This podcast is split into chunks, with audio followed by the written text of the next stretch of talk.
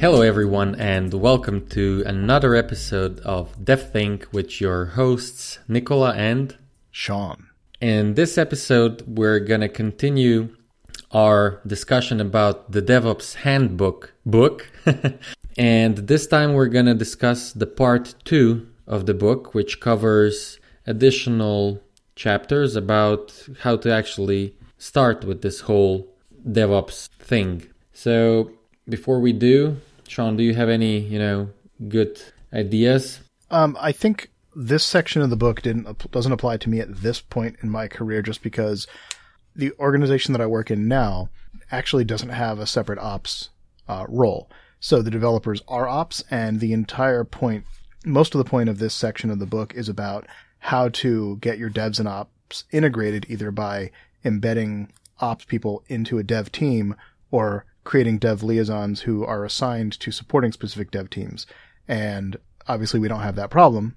I have worked in companies before where they did have that siloing, but here no. But yeah, they're they're talking about Conway's law, which is that you know software or a product will ultimately reflect the organizational structure of the teams that developed it. So, for example, if you have a three separate teams building a product, the product will work process in three layers, and if you have a five team uh, project, the product will have five separate components.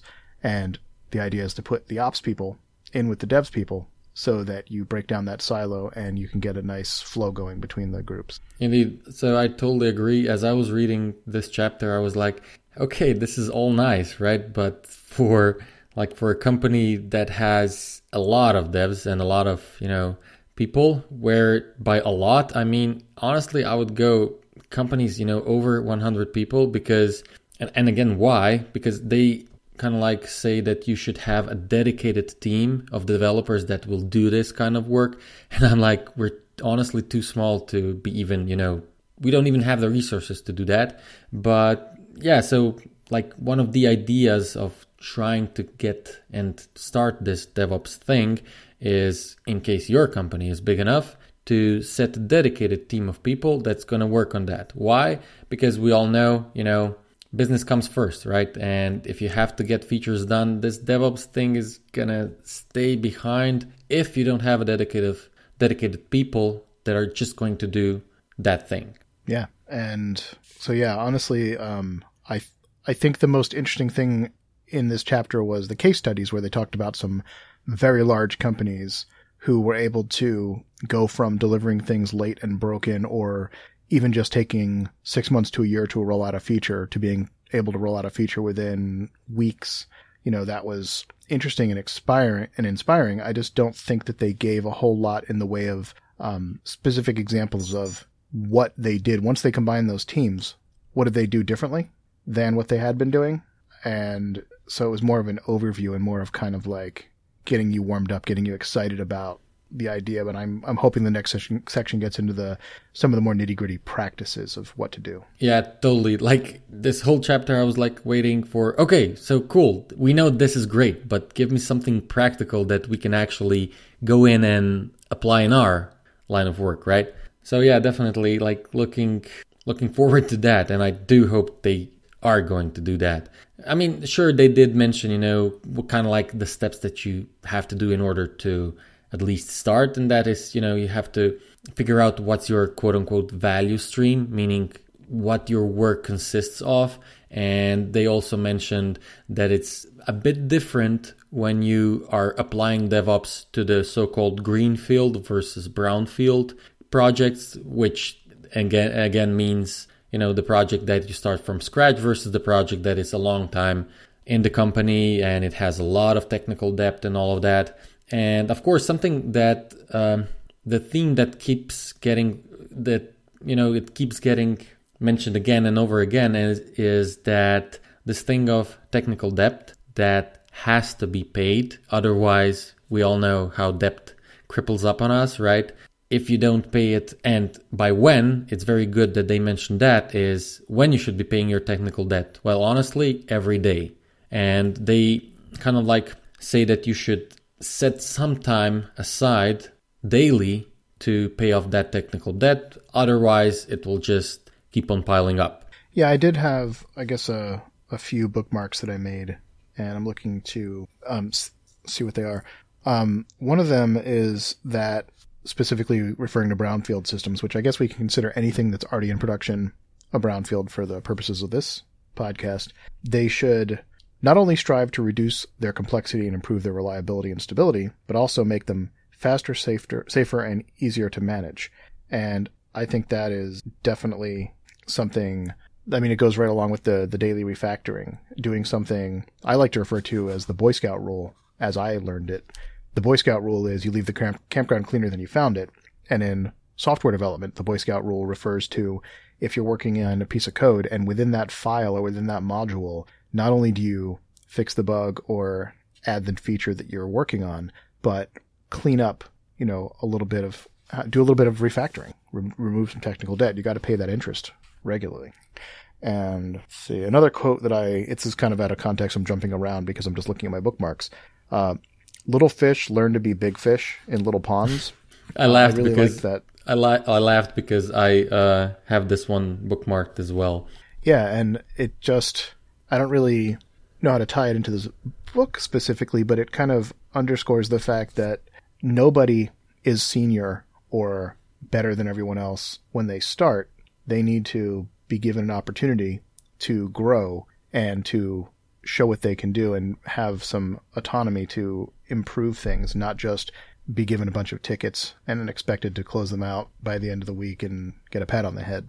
Indeed, and I would say that like this whole like this whole DevOps thing, based on like the company that you work in, it may be enough that if you set up, you know, the CI/CD, that would be immensely improve an immense improvement for you, and maybe that will be enough, you know.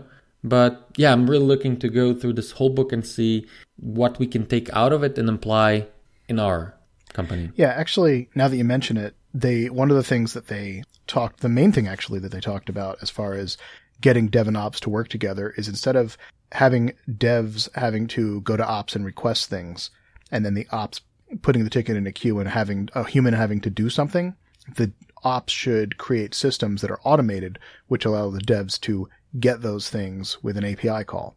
So if they need a dev environment run up or they need a new server or they need something deployed, instead of going to an ops guy who's going to then press a button to deploy something, it can just be deployed automatically. And uh, what you just said about maybe it's just a simple matter of a good, you know, CI/CD system. Maybe that is the solution for uh, a small team, too small to even have ops.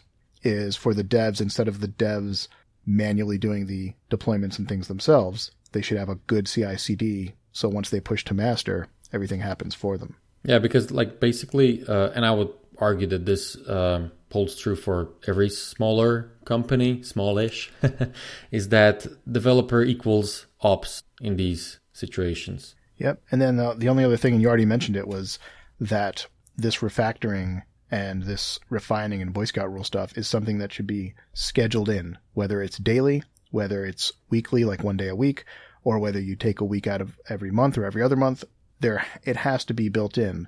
And I think the challenge for most organizations, especially smaller ones, is that there's too much pressure to move fast, especially if you're a startup and you have competition and you need to be first to market and you need to constantly be up to, eight, to date and you need to constantly stay fresh in your users' minds because you need that brand recognition. You can't have some other competitor have two or three rollouts with new features ahead of you. So the the minds of the executives and the product managers and product owners are going to be coming out with these things that we really need to deliver in order to be successful. And without that, nothing else matters. So as a result, the kind of tickets that we want to do to make our day to day jobs easier and our products more stable always get pushed aside. So we have to find a way as developers and as managers of developers to steal that time and make sure it gets done. Yep. And we're working on it. Yeah. That's the plan. Yeah, and I mean it's not it's not stealing. You're you're really it's like you're you're a, a secretly sabotaging from inside by making everything better. You know, it's like like a gremlin that goes in and fixes things. Yeah, definitely. Although a gremlin that fixes things, Sean. Yeah, well, that's why it's funny, or not. Yeah. So Anyways, anyway, guys, that's about all I have for this uh, one. Do you have anything you want to top it off with, or make this a nice short episode? No, no. This will for once be a shorter episode. Anyway, so just so, so that I say a data, the, that's probably the only data point. So we're talking about this improvement in paying off debt. They actually um, they rec- recommend to do this for 20% of the time, which is if you calculate, that's basically one day per week, which is interesting, right? But yeah, as I said, this may not pertain to every company. So, but then again, you do have to realize that that's an actual thing, this quote unquote technical debt, and that sooner or later you have to start paying it off. Otherwise, it will just hit you on the head, and that will not be nice. Um, yeah, maybe maybe twenty percent of the time is reasonable for a giant company with hundreds of developers and millions of lines of code, but maybe a small startup with you know ten to twenty developers and thousands of lines of code, maybe you can do 20% or 5 or 10% of the time. And as long as you have good practices so you're not adding to the technical debt and you chip away at it little by little, you can probably get to the point where, you know, 5 or 10% is more than enough. Yeah, the only like the key word that I would use is consistency.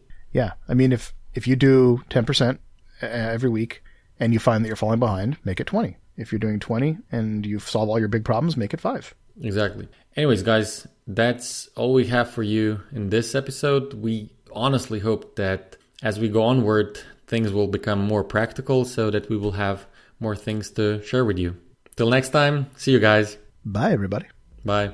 Thank you for listening to the DevThink podcast. To reach us for comments, show suggestions, and other feedback, contact us at info at devthink. That's D-E-V-T-H dot I-N-K. Our intro music is by Rupa Deadweiler. No animals were harmed in the making of this podcast.